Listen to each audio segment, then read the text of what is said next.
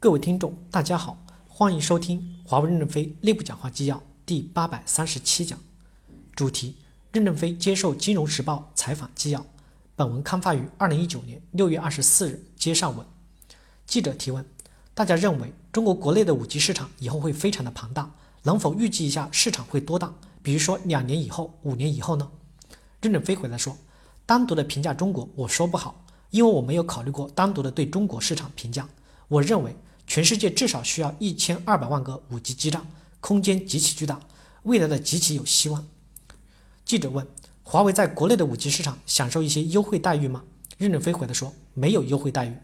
记者提问：华为是中国领先、世界领先的公司，应该在国内享受优惠待遇的。任正非回答说：中国是市场经济，哪来的优惠待遇？像中东很有钱，买的贵一点可以理解；欧洲出价不低也很好。华为的手机在国外卖的很贵，在国内反而卖的便宜。记者提问：任总提到百分之五十的市场份额的数据是核心网，如果加上基站各种设备呢？任正非回答说：中国的五 G 刚刚开始招标，我不清楚基站的具体情况，应该我们会多过别的公司。记者提问：谈一谈关于特朗普总统，如果他想给您打一个电话，您愿不愿意接听他的电话？任正非回答说：他可能太忙了，有时间打电话聊家常吗？我觉得不太现实。记者问：“如果他愿意，您愿意接受吗？”任正非回答说：“但是我听不懂英文。”记者提问：“可以翻译的？”任正非回答说：“翻译不懂政治，我也是搞电子的，可能表达的语言方式不同，沟通会困难一些。”记者提问：“如果特朗普打电话来，如果你有机会接听的话，愿意跟特朗普说什么话？你认为美国跟中国的纠纷，尤其华为的部分，应该怎样解决呢？”任正非回答说：“第一，他太伟大了，我是一个小人物，怎么能见到他呢？”第二，我也没有时间见他，忙着补洞。第三，中国解决贸易问题关系到国家大事，关系到亿万人民的生活问题。我们公司为什么要掺和，让人民做出利益牺牲来救华为呢？国家要在贸易战中谈华为，就要给美国好处，在别的方面做出让步。我们认为国家不需要这样做。我们挨打之后，钱少一点就更加的艰苦奋斗，同时意志还能坚强一点。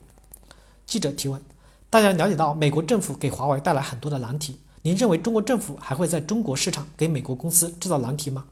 任正非回答说：首先，美国给华为的难题是给了我们极大的帮助，在外部的压力下，我们内部更团结了，在百炼成钢中提升了队伍的凝聚力。铁要反复的锻打才有韧性。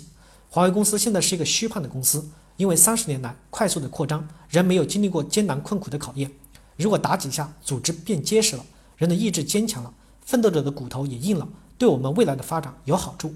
所以，我们不怕打击，但是我相信中国不会报复美国公司，因为中国要开放发展才会有未来。现在是美国先进的东西不卖给中国，而不是中国不买美国的东西。如果主动的拒绝美国的先进公司，中国不是自甘落后吗？从战略上讲，中国会越来越开放，不会越来越封闭。这是我看国家领导电视讲话的理解，尤其是制造业，必以前必须要合资，现在随便都是独资，自己的技术自己生产，自己卖出去。中国就是一个平台。美国这两百年的历史证明了开放的正确。美国两百多年前是一片蛮荒的土地，通过两百年的开放，大量的人才聚集，大量的制度优化，使得美国成为最强的国家。中国要学美国开放。感谢大家的收听，敬请期待下一讲内容。